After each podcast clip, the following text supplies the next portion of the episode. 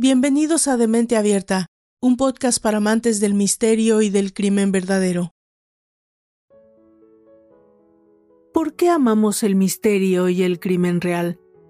¿Por qué somos apasionados de las historias que nos hacen caminar por las calles oscuras y de velar rostros infames?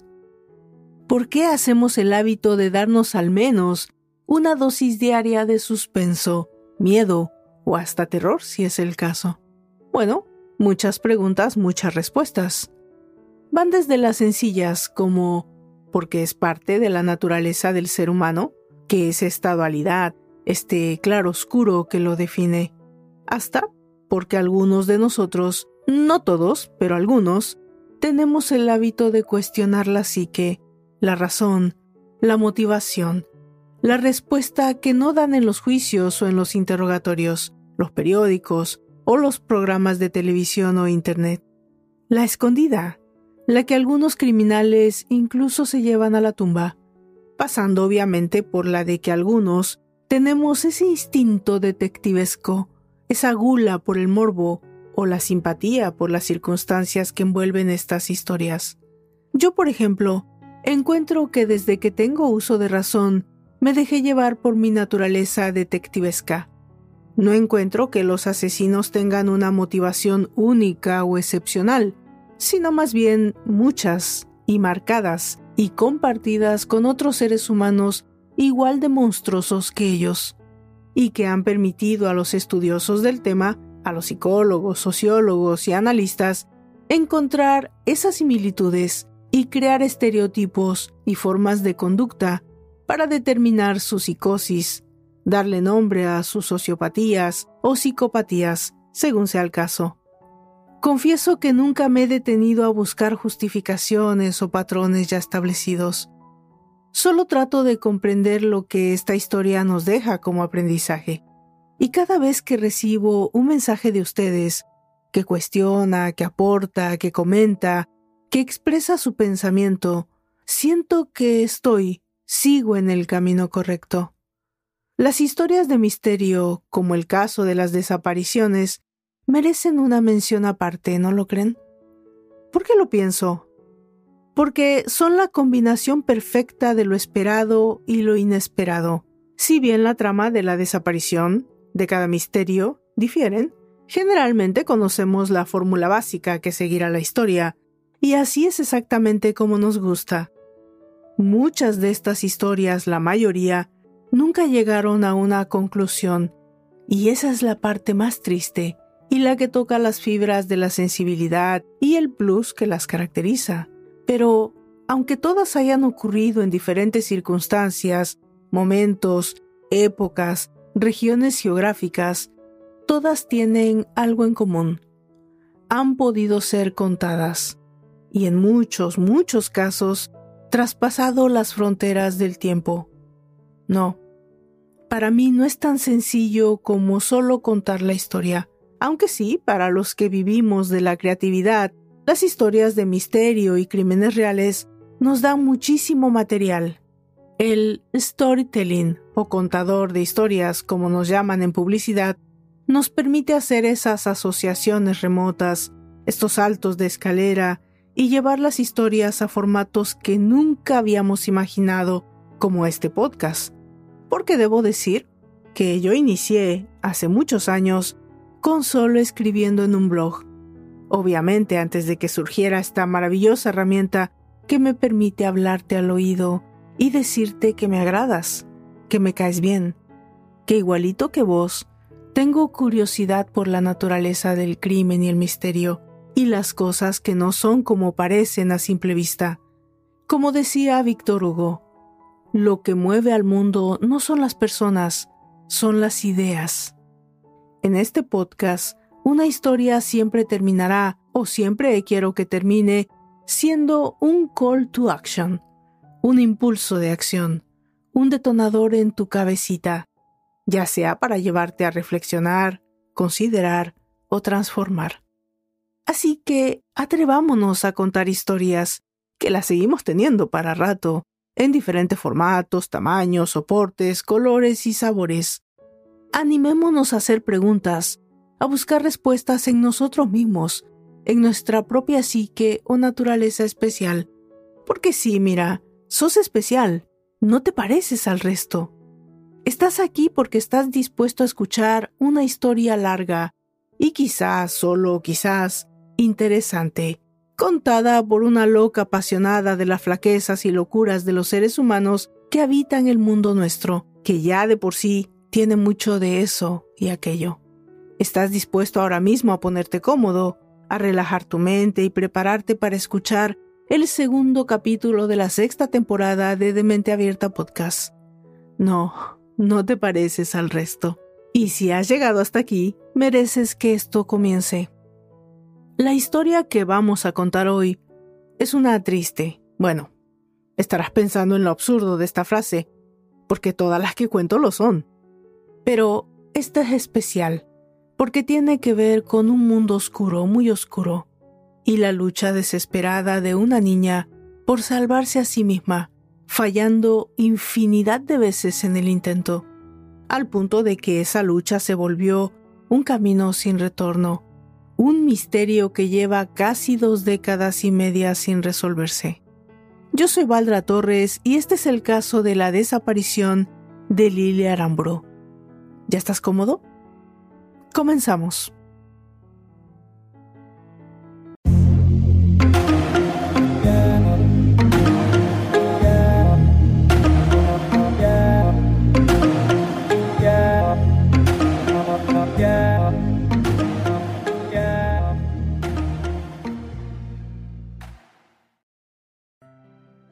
Luceli Aramburo Saldívar nació el 16 de noviembre de 1983 en San Francisco, California.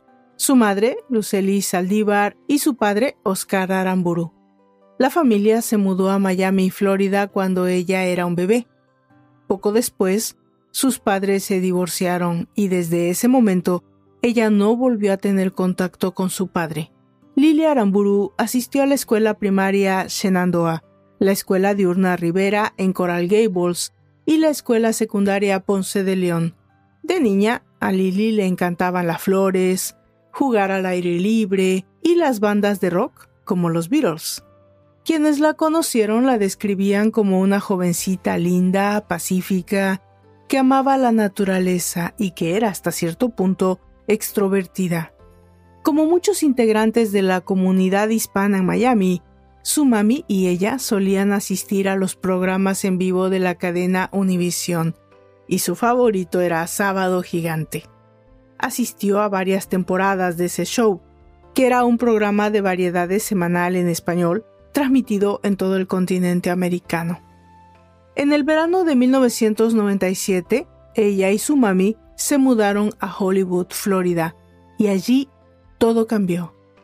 Lily asistió a la escuela secundaria Hollywood Hills, pero pronto, desgraciadamente, cayó en el abuso de drogas durante su primer año.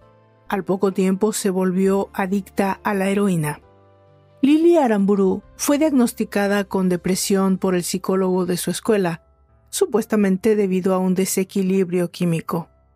Cuando cumplió 16 años, abandonó la escuela secundaria Hollywood Hills y comenzó a experimentar con éxtasis, ketamina y otras drogas sintéticas. En 2003, Aramburu conoció a un joven de nombre David Lamazo. Pronto comenzaron a salir y se mudaron juntos. Durante meses, dejó de comunicarse con su madre y se volvió cada vez más dependiente de las drogas.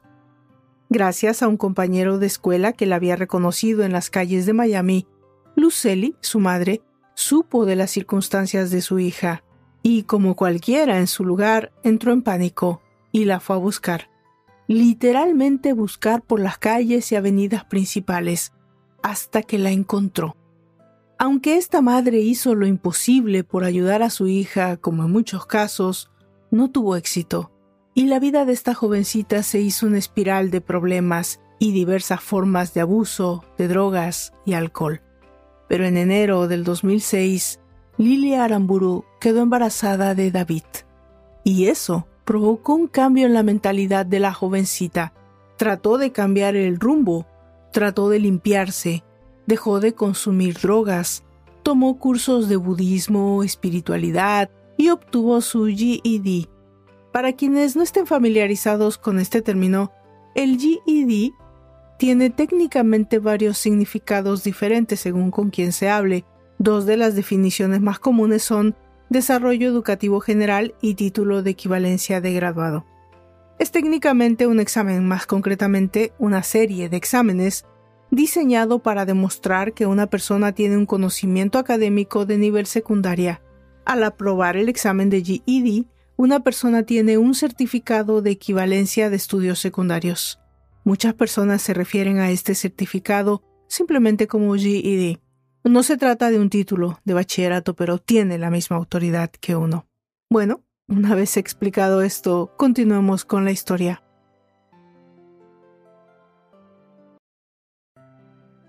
Este cambio de vida, por supuesto, era algo positivo para su mami y para sus amigos cercanos, para su familia, pero implicó terminar su relación con David. Lily decide seguir adelante con su vida y la de su hijo, y en septiembre del 2006 dio a luz a su bebé de nombre Polden. Lily había tomado la decisión de ser madre soltera, pero la vida le había resultado con el destino contrario y el amor había vuelto a tocar a su puerta. Un joven apuesto de nombre Kristen Pacheco, con quien se había comprometido. A principios del 2004, Lily y David se hicieron amigos de Kristen Pacheco, un ex marino convertido en ingeniero experto en sistemas informativos. Kristen nunca había consumido drogas antes de unirse al grupo de amigos, pero pronto se adaptó al estilo de vida y comenzó a consumir crack. Cuando Lily y David se separaron a fines del 2006, ella comenzó a salir con Kristen. Después de unos cuantos meses de conocerse, ambos deciden que Lily se mueva al condominio de Kristen en Kendall y se comprometen para casarse. En un principio todo parecía ir en el camino correcto. Según la madre, la jovencita lucía feliz. Los meses transcurrieron y de pronto Lucely notó que algo estaba cambiando. Una de las cosas que Lily siempre hacía era visitarla y permanecer en contacto, y esas visitas y contactos comenzaron a espaciarse, lo mismo con las amigas cercanas, para quienes a lo mejor resultaba algo positivo. Pensaban que Lily estaba enfocándose en su relación, en su nueva familia, en su fiancé. Pero obviamente no tenía por qué ser lo mismo con la madre, quien definitivamente sí comenzó a preocuparse. Pero la verdad era más preocupante y triste de lo que ella esperaba. Y esta es una situación recurrente en las personas que determinan en algún punto de su vida cruzar la línea e iniciar un viaje sin retorno al mundo de las drogas, que es el constante regreso a ellas. Es un hecho que las adicciones son un callejón oscuro lleno de inseguridades, de angustia, de dolor, sobre todo cuando entiendes que la necesidad imperiosa de consumir es más grande que todas las cosas buenas e importantes que los que no son adictos persiguen y logran. Lily y Kristen, ambos, volvieron a consumir cocaína, muchas veces y por días enteros. Esto provocó una espiral de problemas en el comportamiento de ambos. Peleas constantes, gritos, situaciones que hicieron que muchas veces los vecinos llamaran al 911 y que la patrulla de policía llegara al condominio de Kristen. La madre de Lily, Lucely, se enteró de la peor manera.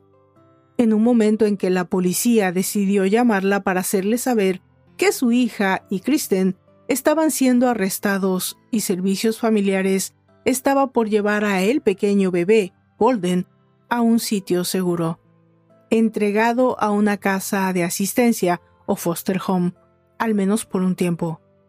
Mientras Lily era ordenada en corte asistir a un programa de rehabilitación y en un reconocimiento psicológico, es diagnosticada con bipolaridad y esquizofrenia temporal.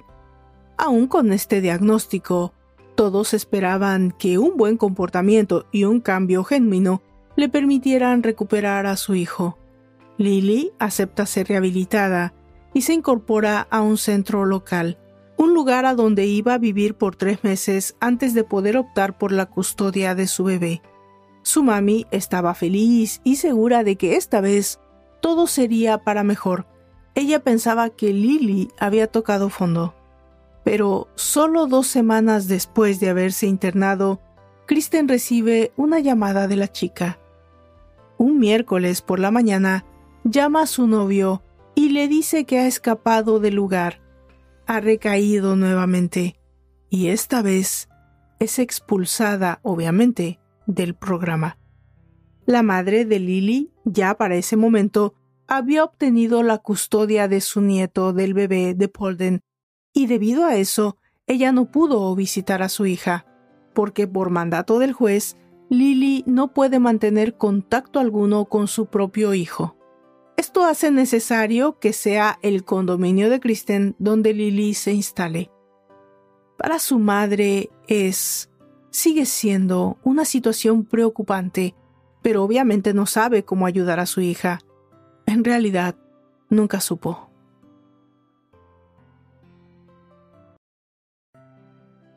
El 2 de junio del 2007 a las 2 de la mañana, el teléfono de Lucely suena. Es Kristen, quien le dice algo completamente extraño, por no decir que increíble. Lily había salido de la casa a caminar. No ha regresado a ese punto y el chico ha debido llenar un reporte de desaparición. Él explica que Lily salió de la casa después de una pelea que ambos sostuvieron la noche anterior y que a esa hora de la madrugada no ha vuelto a casa. ¿Qué harías si fueras Lucely? Es una pregunta que cada uno de ustedes estoy segura va a contestar de acuerdo a su perspectiva, y tomando en cuenta las circunstancias y lo poco que sabemos del comportamiento histórico de esta madre. Lucely hace lo que pensé desde un principio que haría. No se preocupa. ¿Por qué? Es simple. Ella conoce la forma de actuar de su hija. Sabe que suele irse sin avisar, que suele desaparecer por días. Sabe que tiene un problema al que ella tampoco quiso o no supo ir a fondo en ninguna circunstancia. A este punto, por desgracia, esta madre no tiene idea de que su hija no se fue de paseo en busca de cocaína. Lily Aramburu ha desaparecido.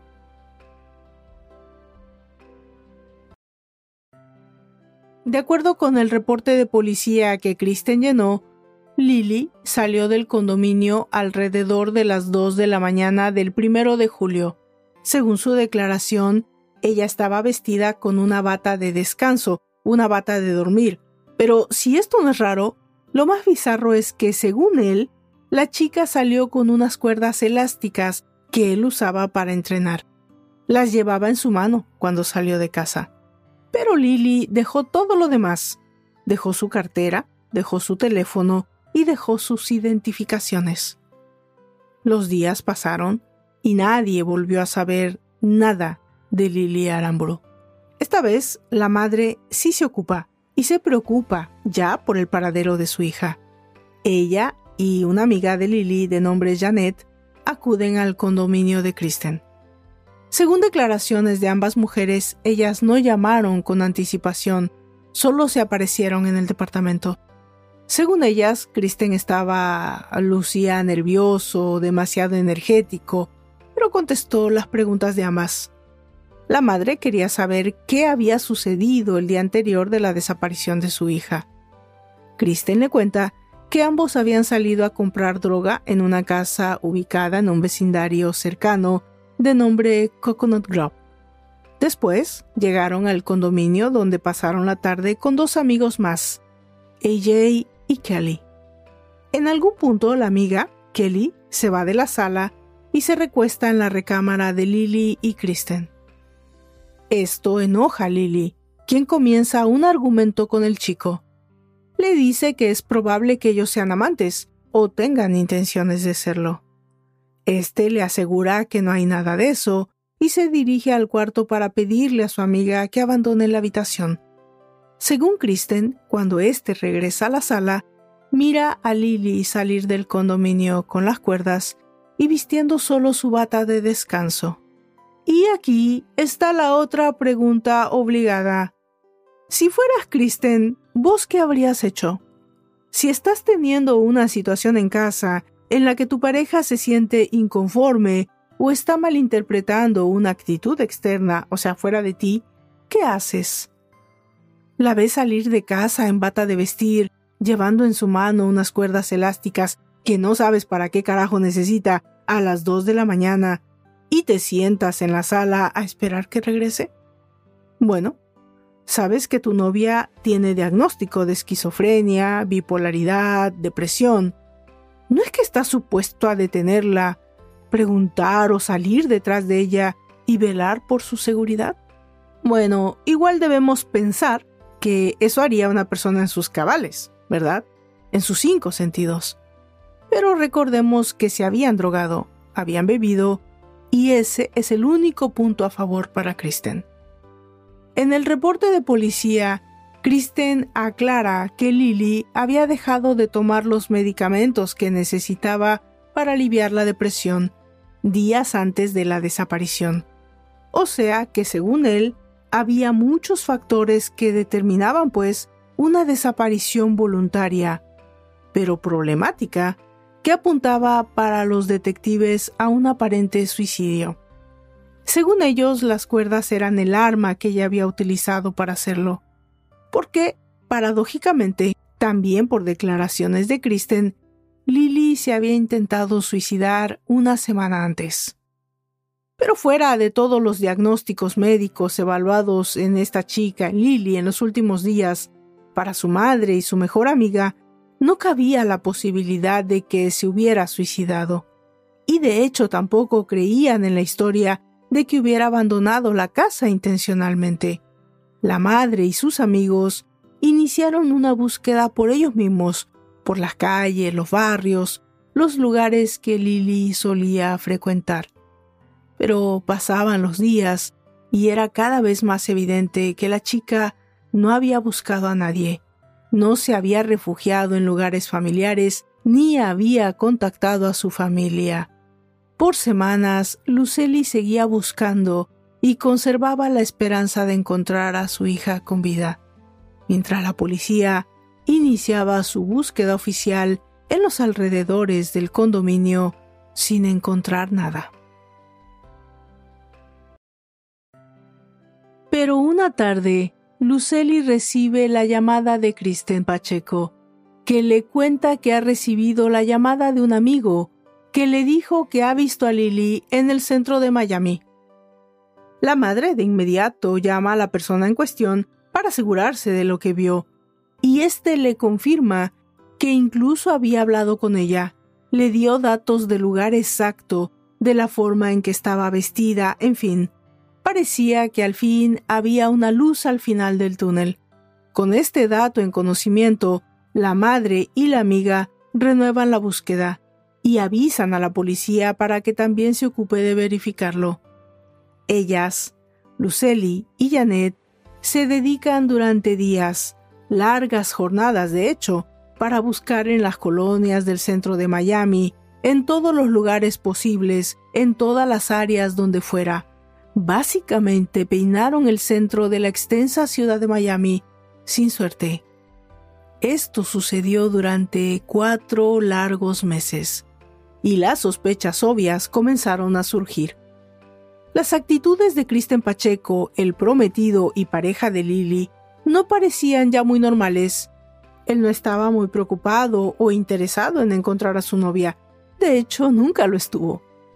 Nunca se unió a la búsqueda. Nunca llamó a la madre, excepto el día que le dijo que amigos en común la habían visto en el centro de Miami. No estaba afectado, no lo parecía, al menos por la desaparición de la persona que supuestamente amaba, y que había salvado del suicidio, y que había apoyado en las peores circunstancias. Esto era al menos sospechoso. Y la madre cuestionaba a la policía. Les pregunta qué están haciendo al respecto. Pero para los detectives había mucha más niebla en el horizonte. En septiembre del 2008, Más de un año después de la desaparición de Lily Aramburu, la familia y su mejor amiga estaban realmente frustradas con la respuesta de la policía al caso. Ellas consideraban que nadie había hecho lo suficiente para encontrar al menos una pista concreta, un dato que revelara algo, una señal. Y eso sí debió ser frustrante. Janet, la mejor amiga, inicia una campaña en redes sociales y en prensa. Inicia escribiendo un blog.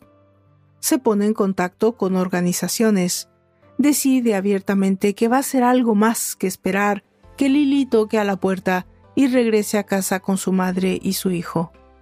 Esta chica que dejó decir es la amiga que todos quisiéramos tener, se ocupa en verdad de hacer pública de todas las formas posibles la desaparición de esta joven madre. Días después, el trabajo de esta joven rinde frutos y llama la atención de la prensa local. El periodista Francisco Alvarado de The Miami News Times escribe un artículo dedicado a la historia de Lily Aramburu y, como en espiral, la audiencia para el caso se extiende, en especial dos personajes interesantes. El investigador privado Joe Carrillo y la periodista Ana Lanusa leen acerca del caso y deciden ofrecer sus servicios pro bono. Finalmente, la desaparición de Lily está llamando la atención social. Para Joe Carrillo, son muchas las razones por las que el Departamento de Policía de Miami simplemente no había hecho lo suficiente. En mi opinión, ni siquiera lo necesario para encontrar a esta joven. Y es que aunque lo neguemos, se puede afirmar categóricamente que seguimos siendo guiados por la apariencia. Para la policía, se trataba de una joven latina más problemática, con historial de abuso de drogas, diagnosticada con esquizofrenia, que había recaído infinidad de veces que había abandonado a su hijo. No puedo imaginar mejores o peores razones para que la policía simplemente llenara el papeleo y dejara que el tiempo pasara, en espera de que un buen día apareciera un cuerpo o la misma Lily internada en algún centro de rehabilitación, en el mejor de los casos. Pero, como era de esperarse, la presión de las redes, de la prensa y los artículos recurrentes hicieron que la policía despertara del letargo y reiniciara la búsqueda. ¿Y qué es lo primero que hacen? Bueno, lo que debieron hacer meses, un año atrás. Interrogar a Kristen Pacheco, cosa que hacen.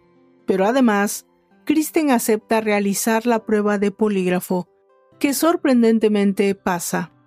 Bueno, mira, cuando pasa la prueba de polígrafo, básicamente en ese momento dejas de ser una persona de interés o sospechoso. Pero en orden de continuar con la investigación independiente, Joe Carrillo decide hablar con las personas claves, aquellas que vieron con vida por última vez a Lily Aramburu y que eran sus amigos la noche de la última fiesta en casa, AJ, Kelly y Kristen.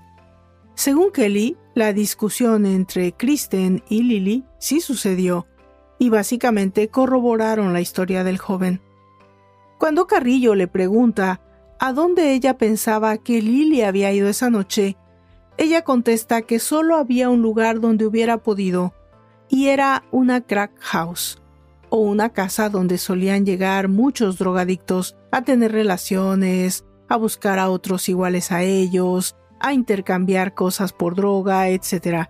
En fin, una especie de hotel para adictos, y que estaba localizada en Coconut Grove. Acorde con Kristen, ellos ya habían buscado allí desde un principio. Pero lo que descubre Joe Carrillo es que uno de los, digamos, encargados de ese hotel era un verdadero criminal, ex convicto, acusado de asesinato en segundo grado. Bueno, al menos Joe Carrillo ya tiene una línea de investigación. Ya ha descartado algunas personas de interés y tiene la posible sospecha de que si en efecto Lily llegó esa noche a esa crack house, pudo haber sido víctima de algún juego sucio. Pero mm, detengámonos. Es difícil hacer una idea de qué pudo suceder basados en que es posible que Lily haya ido a ese lugar. Pero todo lo que Carrillo tenía eso, la posibilidad, basados en dos cosas. En el hecho de que Lily había estado varias veces allí y que Kelly lo sugirió. Y el hecho de que hay una persona acusada de homicidio que también pudo haber estado ahí. Pero eso es casi nada. ¿Qué deben hacer a continuación?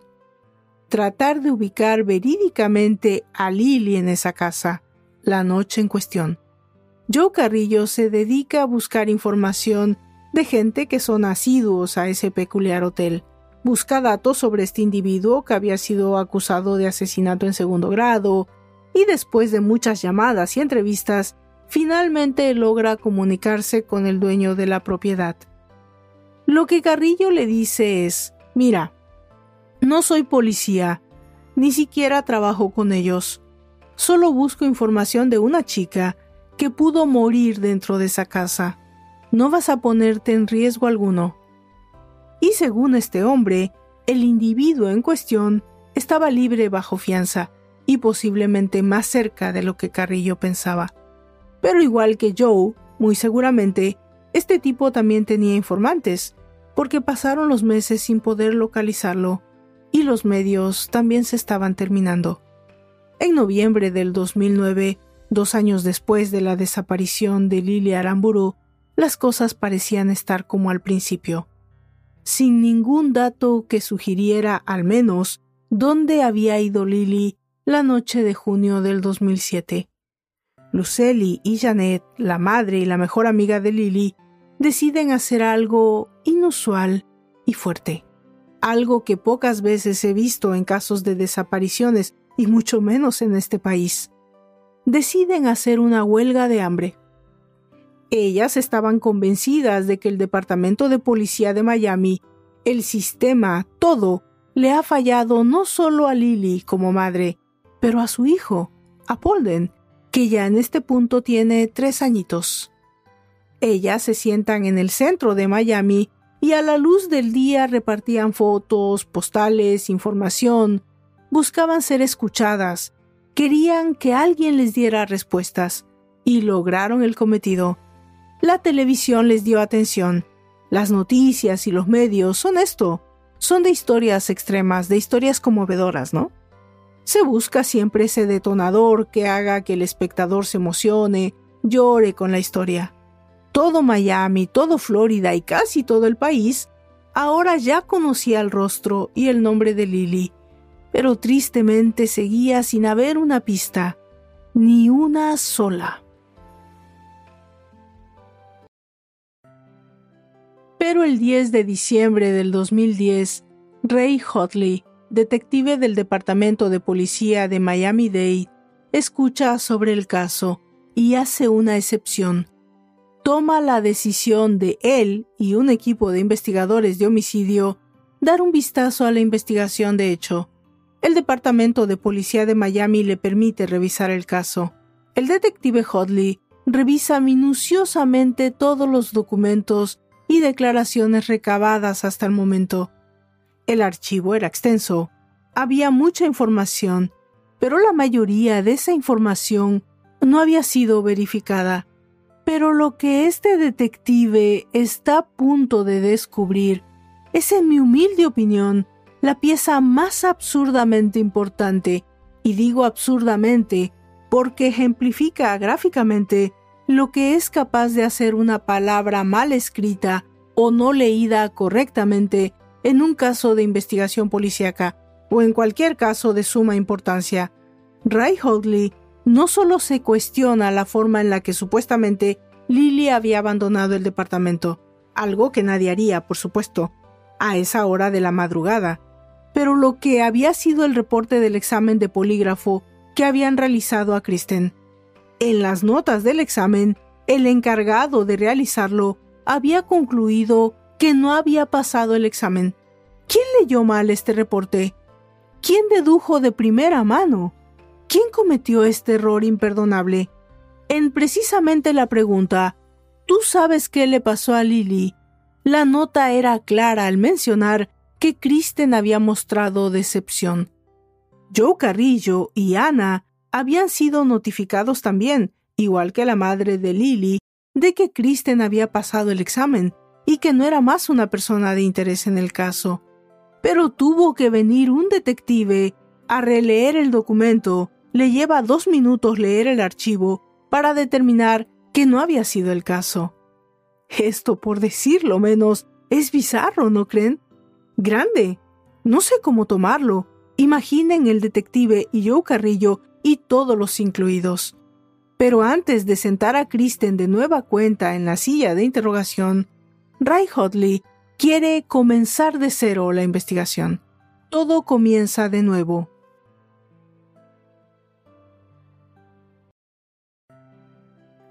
Ray Hotley inicia, por supuesto, en el último lugar donde fue vista Lily, y que es el departamento de Kristen. Delimitan perimetralmente el área en busca de un rastro, de un cuerpo, de una pista física. Utilizan perros detectores de cadáveres, detectives forenses, buzos para buscar en los lagos de alrededores, helicópteros para fotografiar el área, todo lo que no hicieron tres años antes. Sabe Dios por qué. En fin, los investigadores encuentran cero evidencia. Siguiente paso. Una de las preguntas que me hice desde el primer momento. ¿Por qué no interrogaron a las personas que supuestamente vieron y hablaron con Lily días después de su desaparición? No es lo mismo una investigación de alguien que jamás fue vista de nueva cuenta a alguien que días después no solo fue vista, pero intercambió palabras, hubo comunicación con alguien conocido. Los nombres eran Elvis y Darío.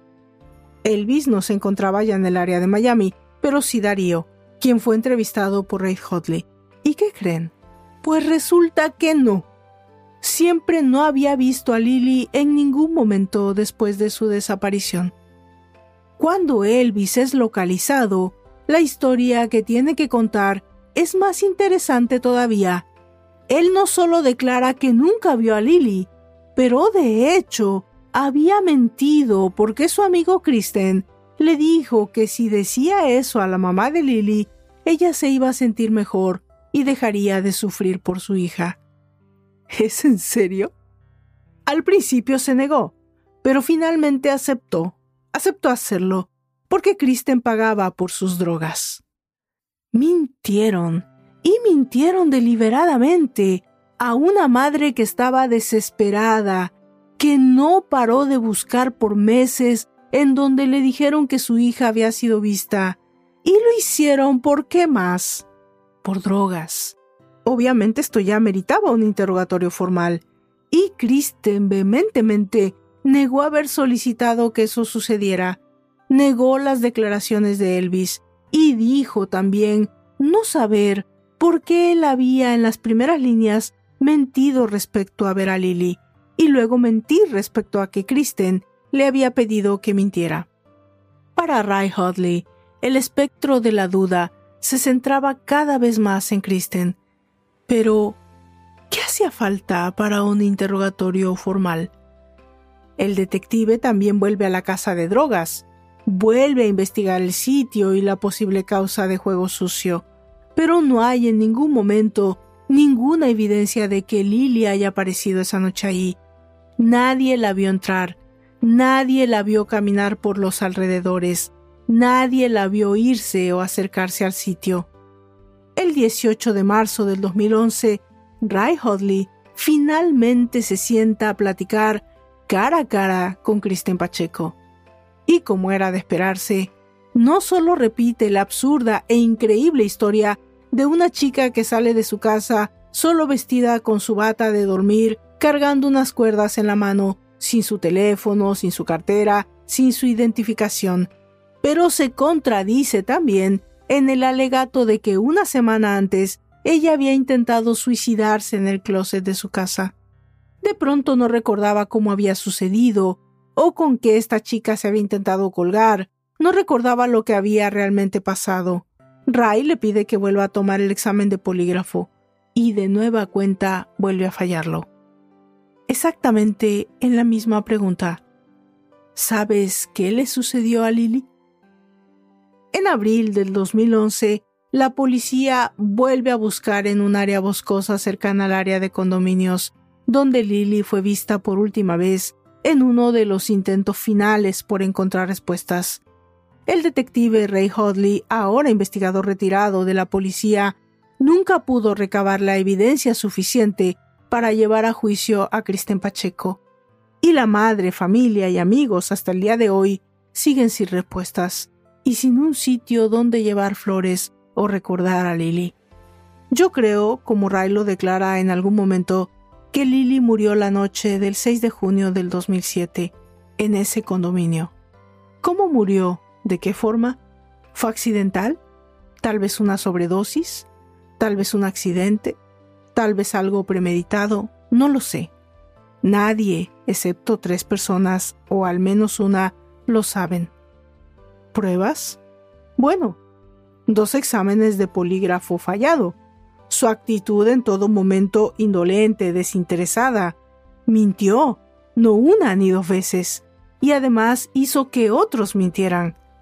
¿Necesitaban algo más para tomarlo al menos en custodia o interrogarlo más veces?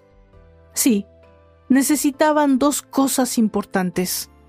Un cuerpo y necesitaban interés en la vida de alguien que había cometido muchos errores, que se había equivocado mucho, que había caído como muchos en muchas ocasiones caemos en lugares oscuros de los que nos esforzamos por salir, pero no podemos.